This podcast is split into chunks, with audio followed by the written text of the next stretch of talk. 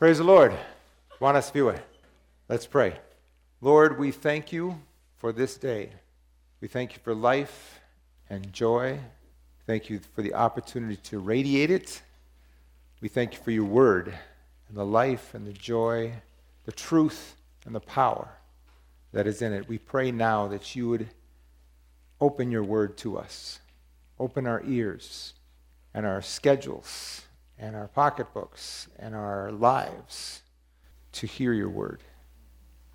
Our relationships, our bodies, may we hear your word for this week. Speak, Lord. Your servants are listening. Amen. We are on a continuation of a year of increasing trust. We thank the speakers for their testimony to increasing trust from 20s to 60s and a life of increasing trust.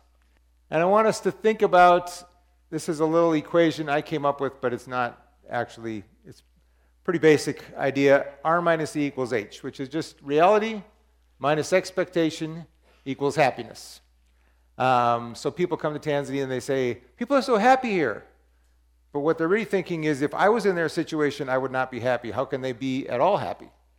Um, because the, our expectations are different from Tanzanians. So Nancy is rejoicing because she has had 20, well, let's see, 45 more years than she, she thought she would. So she's rejoicing because her reality has way exceeded her expectation. Some of the rest of you are thinking you're not going to have any problems till you're 90. So if you have what Nancy has had, you'll be complaining the whole way. But her expectation has been different, and she's received each day and each good day from God as a, as a blessing. So reality minus expectation equals happiness, or if the value is negative, you put it the brackets, you get unhappiness, because I was expecting more, so now I'm unhappy. Kind of get the picture? If you uh, expect life is going to have no problems, you're going to be unhappy. Somebody who I know, she's about to get married, and she said, I'm, I'm looking forward. Why not expect a perfect marriage? And I'm just going to, we're going to have a perfect marriage. We'll work at it.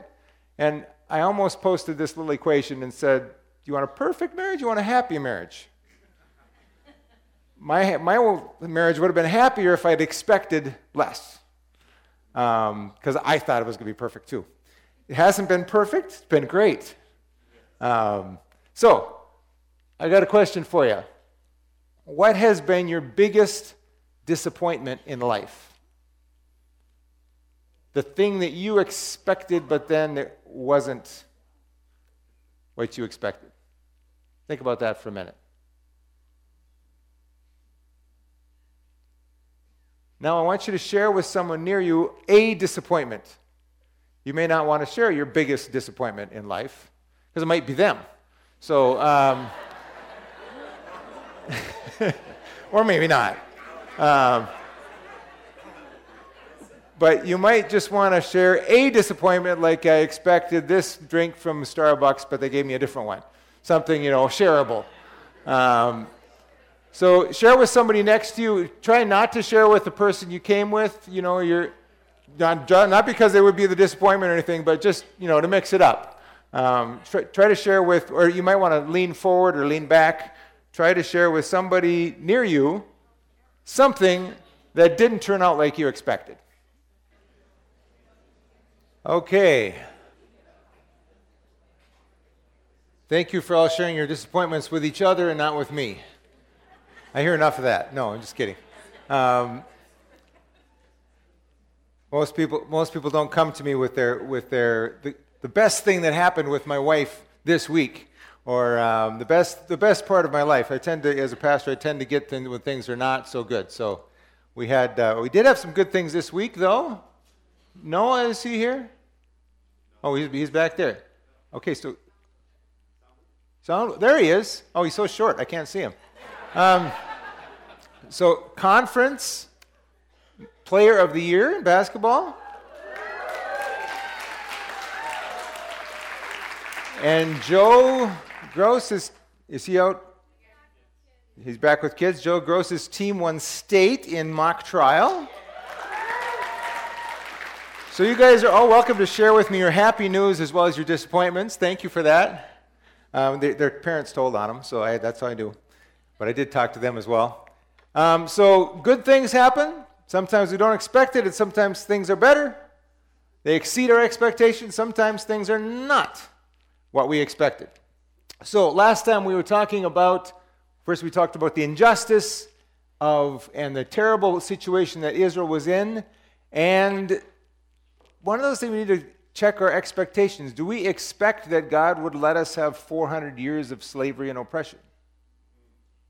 Is that okay to expect? That's what happened to them.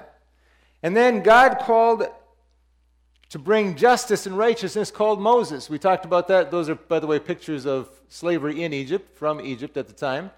A little background of that. And, and we looked at why Moses was so reluctant, looked at his questions, his previous situation, and, his, and the, where he was so confident, and then the current situation that he was reluctant because it was a lot harder to do public justice at the structural level than to just beat up one Egyptian. Um, so we tend to take our expectations of what God's call is a little down so we can do it ourselves. Um, even doing it himself at the individual level didn't work. And God called him to something else. So we asked the question last time what is God's call to you? And do you have any questions? I hope that you've been stirring on that, thinking about that um, for the past week. What's God's call to me? And if you have any questions, I hope you've been taking them to God and saying, God, I, I want to know more. I, I don't get this. I'm not sure. Um, maybe even I, I'm not, I don't know if I want to. God's pretty patient with those questions, like he was for Moses. So we talked about some ways to find that. Go see, identify with the suffering, cry out to Yahweh. He hears and acts. Ask him to clarify it, obey, and remember that Yahweh, I am, is with you. That's the real assurance that God has. So, Moses did it. Moses finally gives in. He goes to Egypt. And if you'll pick up your Bibles in front of you, or the one you brought with you, or on your phone, I prefer not the phone because you might get into Facebook and your messages there, but you know, your Bible's preferable because you can, it's right there, you know. Um, so, chapter 4, verse 21 of Exodus. Exodus is the second book. Moses and Aaron get back from Mount Sinai. They come back. Moses and Aaron brought together all the elders of the Israelites, and Aaron told them everything the Lord Yahweh had said to Moses. He also performed the signs before the people, and they believed. They trusted God. They, they said, and when they heard that the Lord knew about them, he was concerned about their suffering. He knew where they were at and had seen their misery. They bowed down and worshiped. They worshiped God. After all these years, all our suffering, God knows our situation.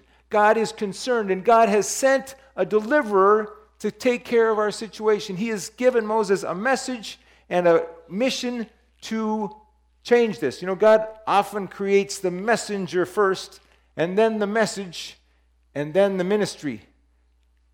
He spent 80 years on Moses getting that messenger ready, and then he gave him a message. Now he's beginning his ministry, and it starts out great. He wasn't sure how they'd take him, but they believed, they trusted, they worshiped. And he's like, Yes. And now he goes with Aaron. It doesn't say the elders came. I don't know, they were supposed to, but we're not clear exactly why. So, chapter 5, verse 1. Afterward, Moses and Aaron went to Pharaoh and said, this is what Yahweh, the Lord, the God of Israel, says Let my people go, so that they may hold a festival to me in the desert. Pharaoh said, That'll be okay. You get a week's vacation. Um, just check in with. No, that's not what he said. He did not think that they were Yahweh's people. He did not think they had any vacation coming he was enjoying all the economic benefits of this slave labor. And so Pharaoh said, Who is Yahweh? I know Ra, I know Isis, I know. Eh, they had 90 some gods or something, dozens of gods. and I am one of them, Pharaoh would have said. I am the son of Ra, and I don't know who Yahweh is. Who is Yahweh that I, son of Ra, should obey him and let Israel go? I do not know Yahweh, and I will not let Israel go. Who is this God? I've never even heard of him. Some upstart slave God? I am God around here. I'm not letting Israel go. Those are my people. And they will do my work. They will serve me. They will not go out to serve and worship whatever, whoever that is. Yahweh? Yeah, whatever. Pharaoh asked this question Who is the Lord? Who is Yahweh?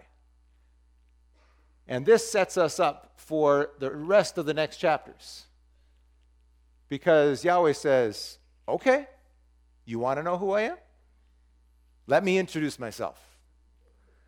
Um, then they said, The God of the Hebrews has met with us. Now let us take a three day journey into the desert to offer sacrifices to Yahweh our God, for he may strike us with plagues or with the sword. Little warning, Pharaoh. He might strike us all with plagues or the sword if we don't do what Yahweh wants. But the king of Egypt said, Moses and Aaron, why are you taking the people away from their labor? Get back to your work. Then Pharaoh said, Look, the people of the land are now numerous, and you are stopping them from working.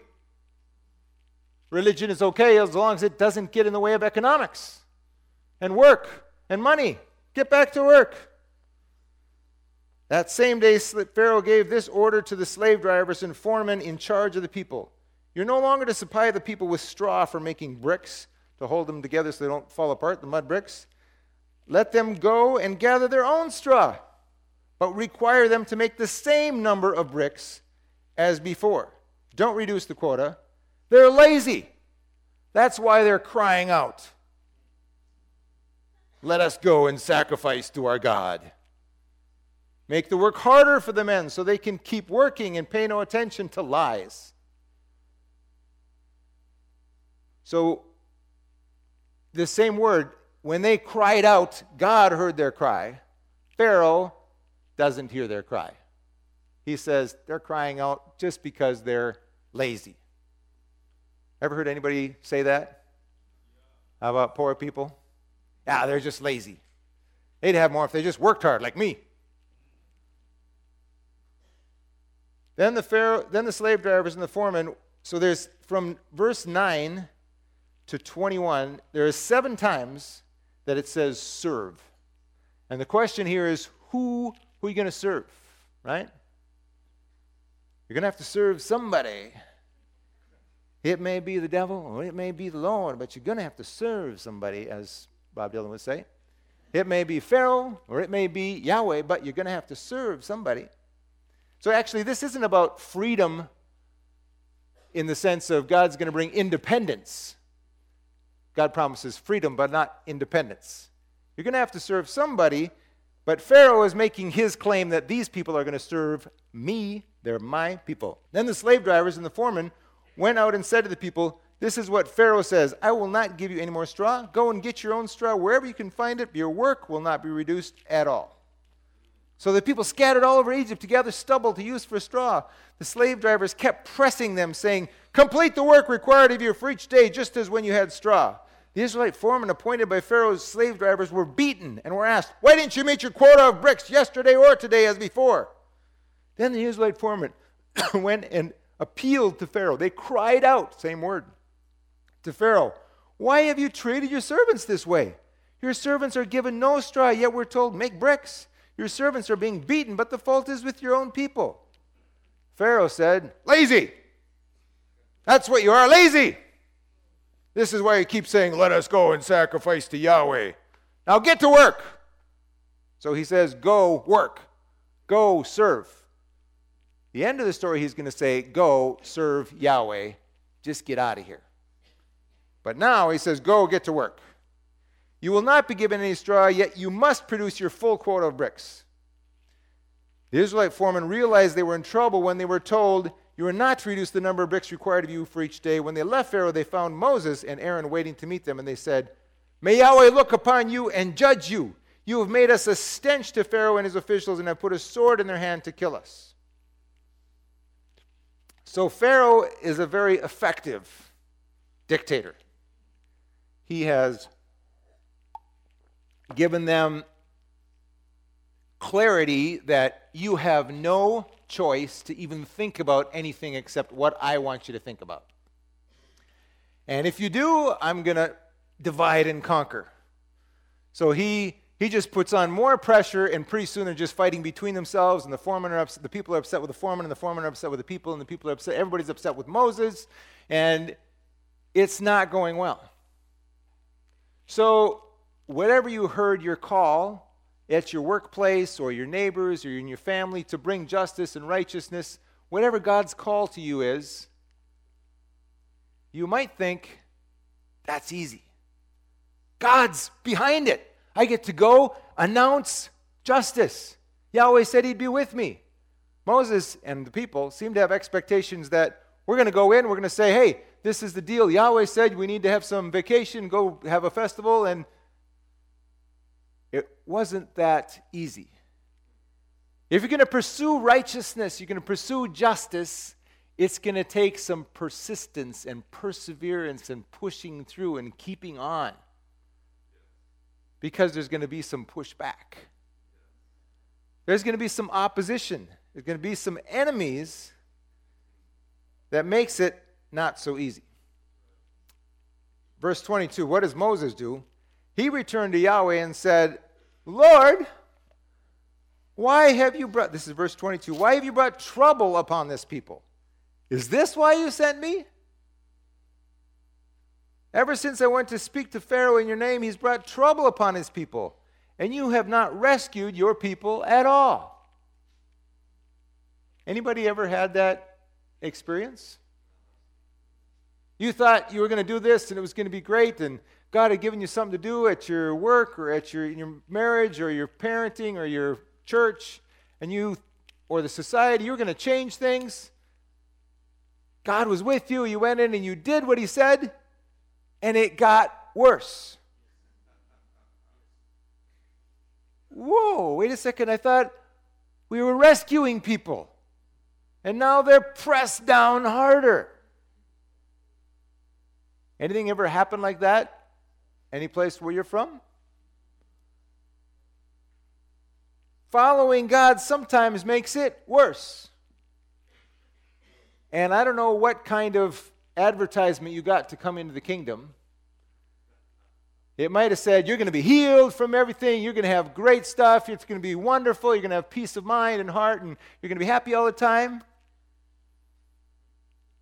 Mm, not so much. Not necessarily. There's good things, there's joy. But Paul said something like, Through many trials we must enter into the kingdom of God. And he also said something to Timothy about anyone who wants to be godly in Christ Jesus will be persecuted. And was that in your promise box? With the little scriptures? It's not usually in the, you know, here we're going to send this out on the internet and this is going to pop up. Today's scripture is everyone will be persecuted. But it's a promise in the book is mine. Every promise. Yep. It's there. So now the Lord, okay, chapter 6. You keeping up? Chapter 6. Now the Lord said to Moses, Now you will see what I will do to Pharaoh. Because of my mighty hand, he will let them go. Because of my mighty hand, he will drive them out of the country. God also said to Moses, I am Yahweh. Now, notice that God is defining who he is. So, I appeared to Abraham, to Isaac, and to Jacob as God Almighty, El Shaddai, but by my name, Yahweh, the Lord, I did not make myself known to them. I also established my covenant with them to give them the land of Canaan where they lived as aliens. Moreover, I have heard the groaning of the Israelites whom the Egyptians are enslaving, and I now have remembered my covenant. So let's be clear about this. It's some question about what, what do you mean you didn't make your name known? They never knew the name Yahweh, but when I read Genesis, this Yahweh thing keeps coming up. Even sometimes when God is talking to Abraham, um, is it just that that was put in when Moses wrote it, just to be clear? Or maybe more likely, it's that I didn't make myself known in my I amness, my I willness, like I'm going to for you now in this Exodus event. So remember, we said one translation, it could be I am who I am, or I will be who I will be, or maybe I am who I will be. I am who I will be, or what I will do that you will see coming up here. In the next episode, you will see who I am. You will know who I am. Yeah, you, you know, Pharaoh, you're not sure who I am?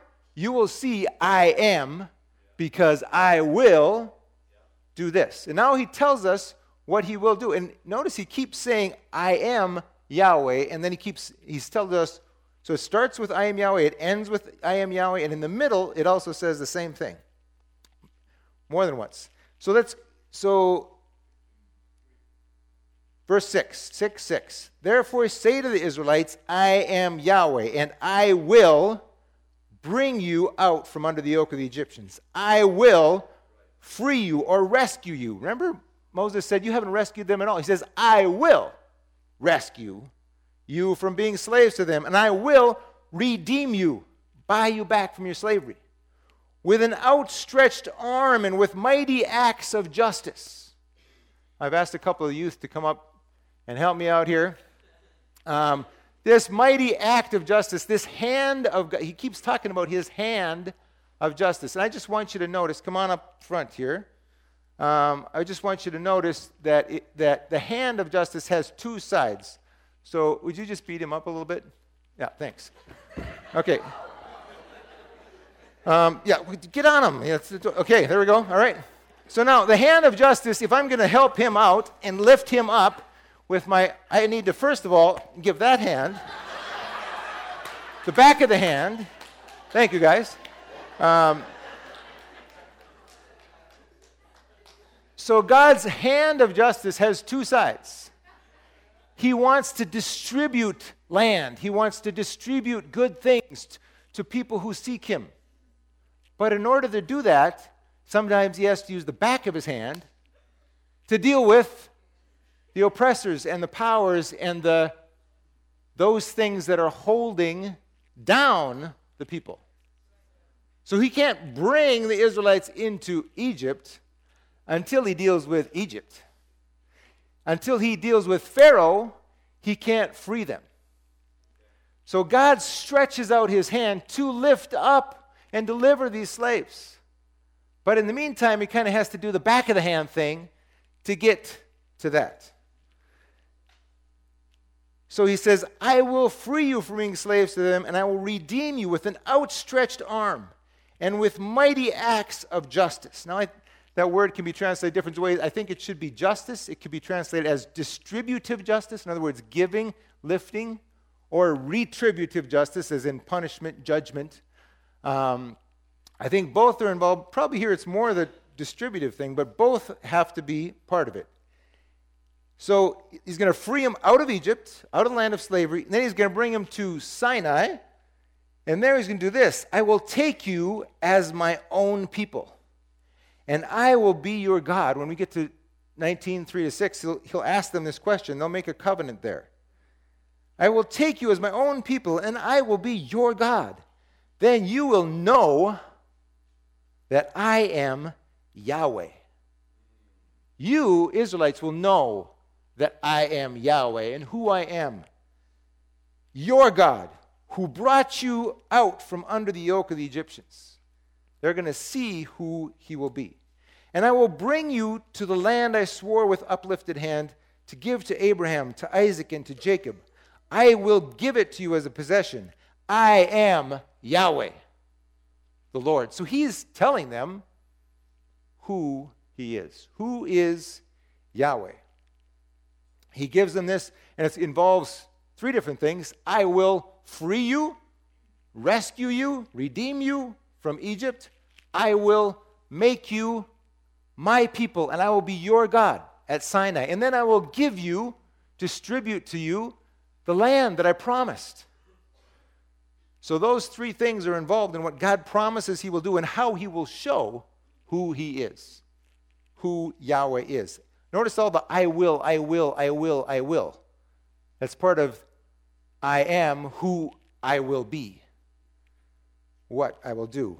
So Moses reported this to the Israelites, but they did not listen to him because of their discouragement and cruel bondage.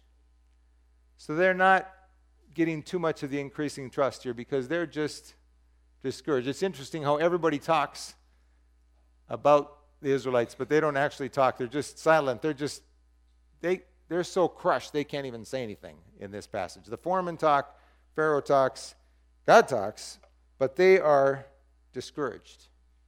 Are you discouraged?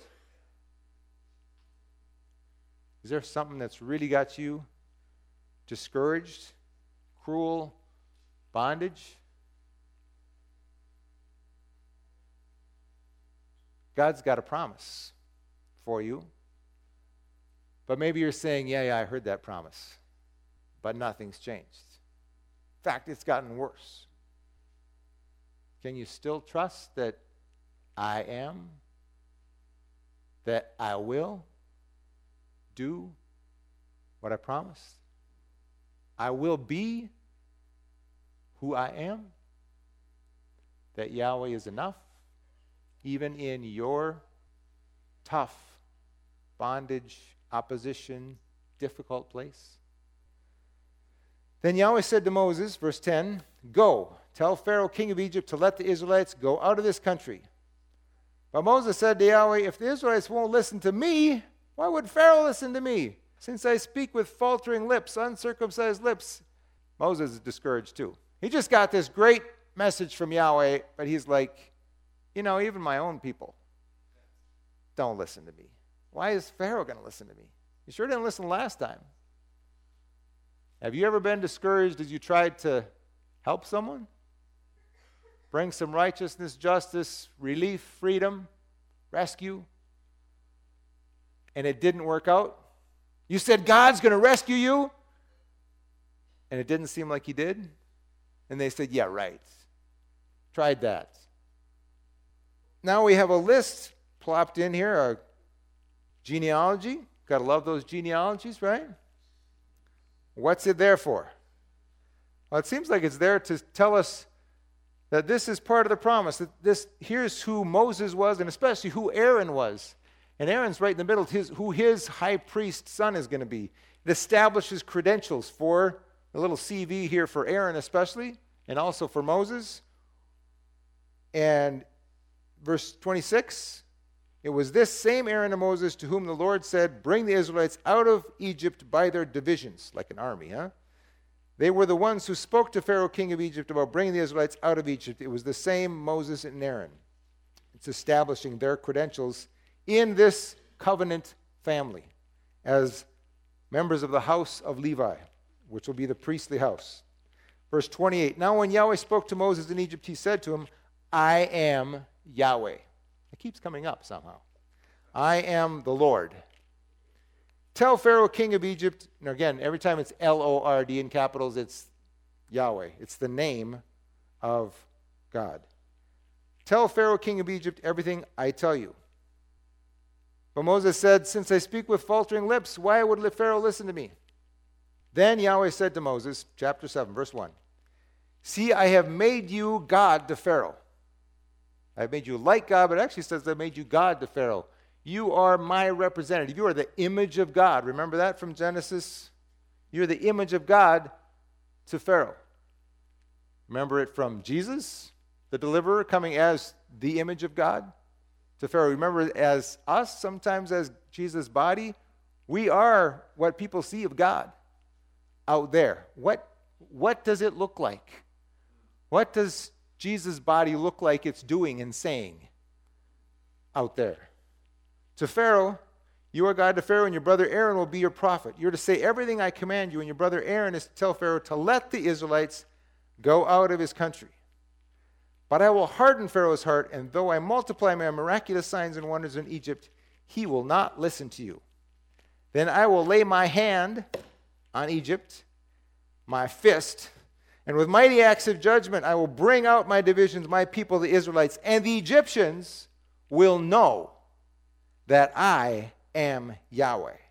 When I stretch out my hand against Egypt and bring the Israelites out of it. Moses and Aaron did just as the Lord had commanded them. Moses was 80 years old and Aaron 83 when they spoke to Pharaoh. So, who here is above 80? Nobody? Above 80 here? Okay, we got a few people above 80. They're, they're kind of, you know, trying to hide their age, but uh, God might have something new for you. And if you're under that, God might have something new for you too. So if you retired, that means God's probably got something new for you, right? Let me just read a little bit more here. The Lord said to Moses and Aaron, When Pharaoh says to you, Perform a miracle, then say to Aaron, Take your staff and throw it down before Pharaoh, and it will become a snake.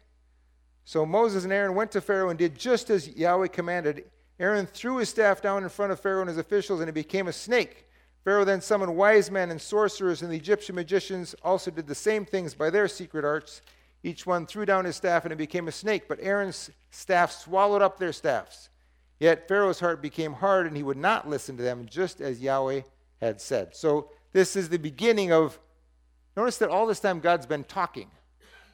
As far as Pharaoh is concerned, he hasn't seen anything, just this proclaiming God's word. Now there starts to be some action.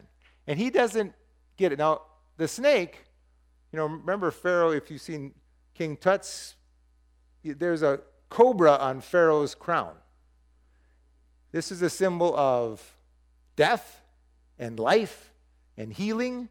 In other words, control, that Pharaoh has that kind of control. So, this is, you think you got snakes under control? Watch this. Now, the magicians, the diviners, the traditional healers, whatever they were, they managed, I don't know if it was trickery or satanic or what happened, but they managed to come up with their own sticks. But this stick, this serpent, ate up all the other ones. Should have been a clue. But Pharaoh wasn't taking any clues. He was not listening to who had power and control. But we're going to see next time when Pastor Ben preaches to us in the plagues about sometimes when we just talk you can talk, and, and my way of talking sounds just as good as his way of talking. Sometimes it ends up as a power confrontation, a war, to see who's. Re- Sometimes might makes right, it seems, when it comes to spiritual warfare. But I want you also to notice how Moses does spiritual warfare. He comes in with a stick and a sidekick, and he says, Yahweh says, Let my people go. He doesn't come in with tanks, cruise missiles, or even a machine gun, or even big muscles. He just comes with himself. I want you to notice that kind of approach of weakness that makes God look strong. When Jesus comes, he walks into the temple, he kicks over some chairs. He doesn't have like a gang of hooligans with him. He just comes in and confronts all the power there and says, Nope, that's not my father's way. And they're like, Who, what authority do you have come in here and do all this stuff? Jesus comes in weakness, not in all the strength he has. Moses comes in weakness, but says God is the creator, the powerful one. Okay, let's look at a little bit of look at this stuff a little bit more. Um, reality minus expectation equals unhappiness. So we have to be real that life is suffering until death. Life is difficult, M. Scott Peck said, and then you die. It's a great truth, he said. Life is difficult. A little bit of realism helps. Um, we're not real great at realism in America or sometimes American Christianity about how life can actually be pretty difficult. Um, but is there hope in the midst of everything? And you see, they were crushed, but then Moses brought them hope. He raised their expectations, said, God cares. God knows. God's going to do something. So their expectations went up, and then reality went down. And suddenly they were more discouraged than they'd been before because of being brought hope. And there is opposition from the enemies. I want to re- reprise this question from Pharaoh. Is that so? retorted Pharaoh. And who is Yahweh? Why should I listen to him and let Israel go? I don't know Yahweh, and I will not let Israel go. So this is answered. God says, I will claim you as my own people, and I will be your God. Then you, Israelites, will know that I am Yahweh your God when, who has freed you from your oppression in Egypt. When you see what I do, you will know who I am. he says the same to the Egyptians, and in fact to everyone around. Jethro later is going to talk about it. All of the nations. Remember, he was intending to bless the nations? I will rescue my people from the land of Egypt with great acts of justice. When I raise my powerful hand and bring out the Israelites, the Egyptians will know that I am Yahweh. Now, a justice bringer, what is the task of a justice bringer? God is a justice bringer, and he also calls other people to participate with him in the task. One of the first things is to proclaim, God is proclaiming his word and he tells Moses, Proclaim my word. Go and say, Let my people go. This is what you're supposed to do. This is who Yahweh is. Tell it, proclaim it. Evangelism, preaching, ethics on the job, whatever ways you can proclaim, you know, God really wants to take care of this pregnancy, whatever it is. Proclaim God's word. And then there's also mighty acts of justice we see Jesus doing the same, right? Jesus comes and he proclaims, he preaches, he teaches about the kingdom of God. And then he does some mighty acts of justice and says, if this is the finger of God, in order to produce a just society, a kingdom of God. So these proclamations and these acts are leading to the Israelites becoming my people my nation that I'm going to make you, Abram, a nation that's going to bless all nations. And Jesus comes in, what's his message? The kingdom of God is at hand. There's a new society breaking into this world society, a different kind of society that's going to change society. And so those three things are really important. We're going to see the law tells you what kind of a just society it's going to be we'll see this creation, but it starts with declaring God's word and God's actions. Um, a couple of examples here of this. Um, some of the rest of you may have also been reading up on Billy Graham since he just died and some of the things he did. His proclamation of the Word of God has made a difference in the world, in America. His proclamation this is what God says. You can be saved. That made a difference.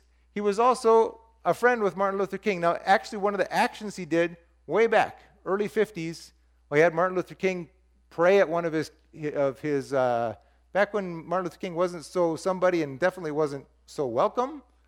Um, he also had him come speak to his staff. Martin Luther King said, Billy Graham's friendship has been a very big help.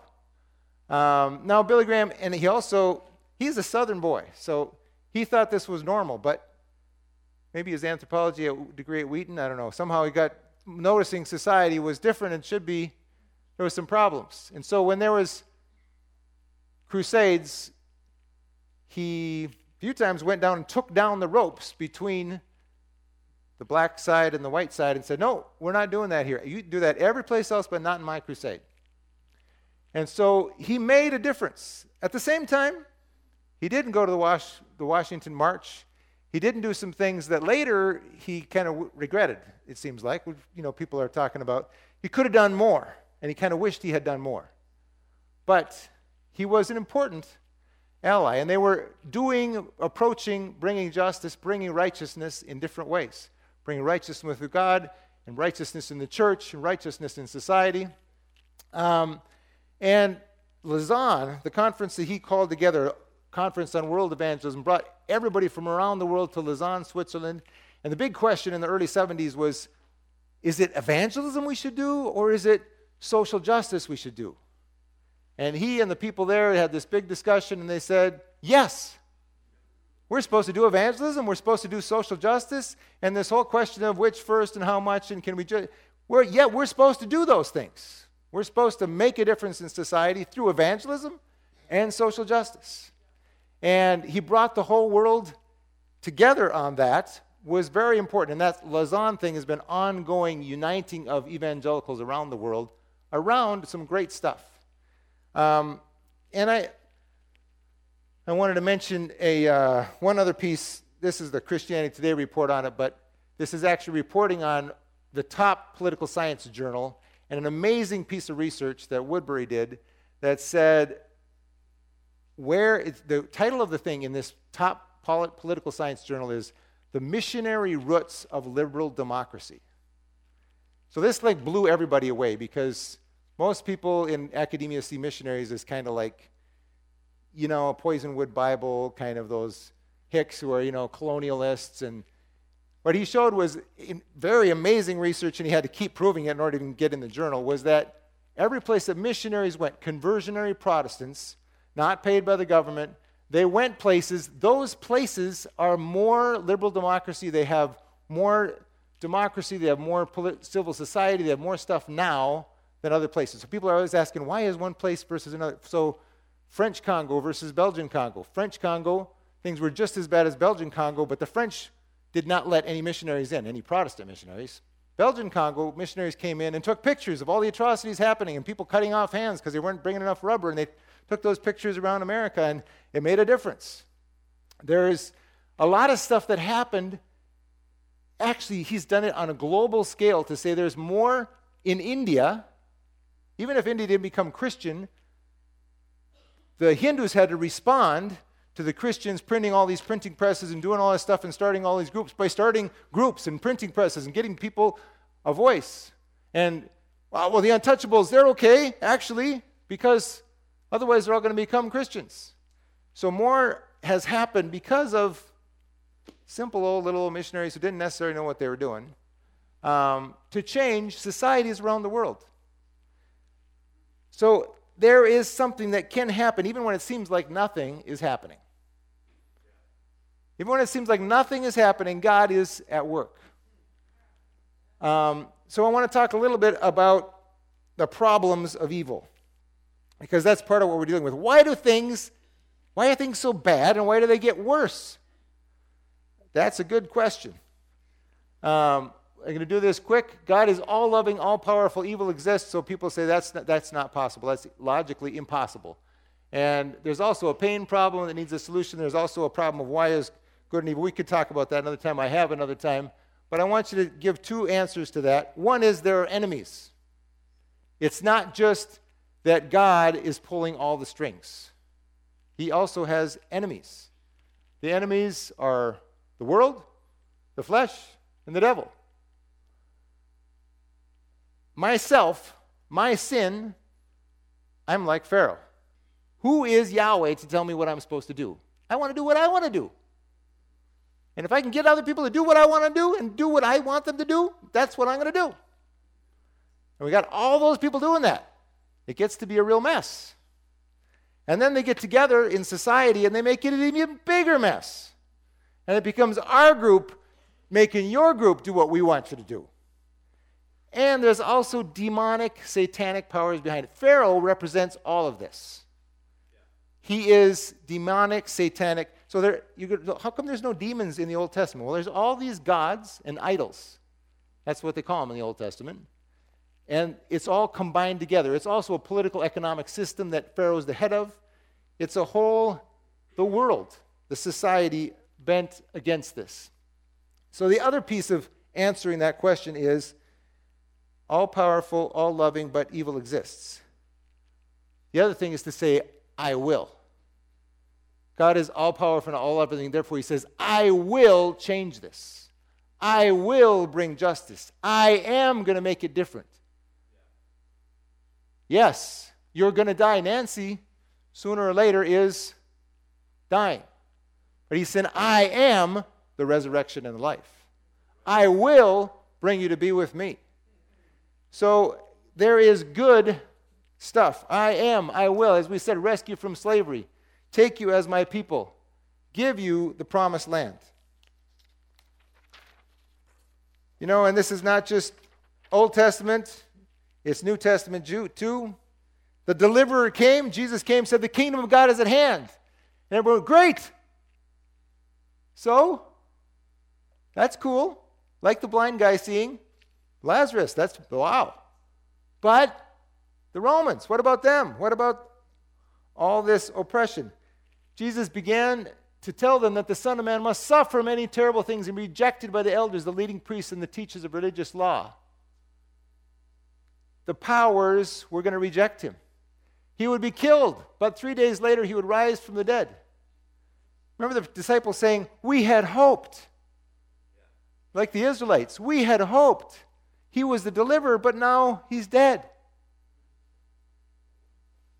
Peter took him aside and began to reprimand him for saying such things. No, no, no, it's all good. It's all glory. It's all, we're going to be king. We're, we're on the winning side. We're going to be the head, not the tail. Don't, didn't you read?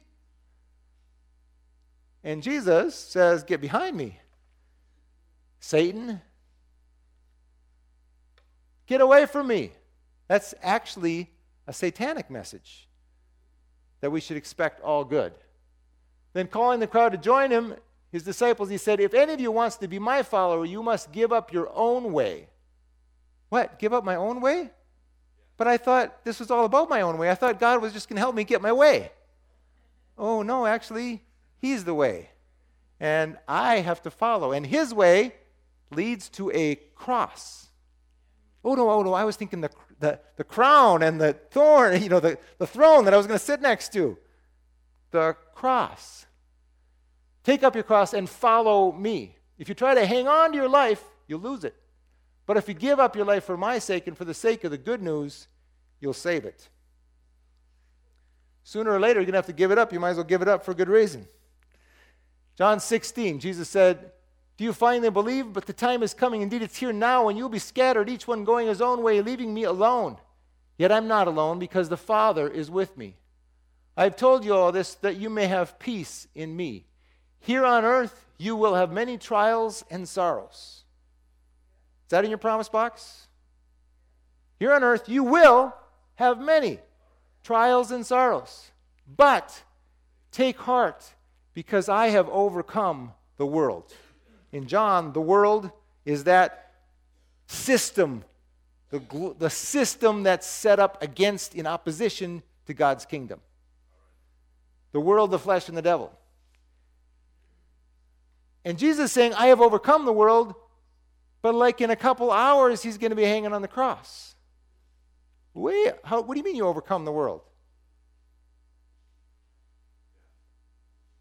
In fact, Colossians 2:15 says, "On the cross he disarmed the powers and authorities. On the cross he defeated them." You see, we are in the already but not yet. The kingdom of God is at hand. You see me casting out demons, the kingdom of God is here. But then he says, Pray, your kingdom come. Well, I thought it was here. Why are we praying for it to come? Because it's already here, but it's not yet here. The deliverer has come already. Jesus has come. But the deliverance has not fully come yet. So we're in that in between. When the deliverer has come, like Moses, and said, You're going to be free said to the power, Stop that. And then maybe it got worse. But it's not getting worse forever. So let's go to communion, where we celebrate the deliverer coming and conquering, defeating the powers on the cross. Naked, bloody, weak, he defeated the powers. So there were a lot of passages we, passages we read about the bread today, but let's read one more. For I received from the Lord, 1 Corinthians says, what I also passed on to you. The Lord Jesus, on the night he was betrayed, took bread. And when he had given thanks, he broke it and said, This is my body, which is for you. Do this in remembrance of me. Let's eat together. In the same way, after supper, he took the cup, saying, This cup is the new covenant, the new promise, the new agreement in my blood. Do this whenever you drink it in remembrance of me, that he has delivered us. For whenever you eat this bread and drink this cup, you proclaim the Lord's death until he comes to deliver us. The deliverer will come again, it will be complete. I am has said, I will deliver you. I am delivering you. Let's drink the cup together.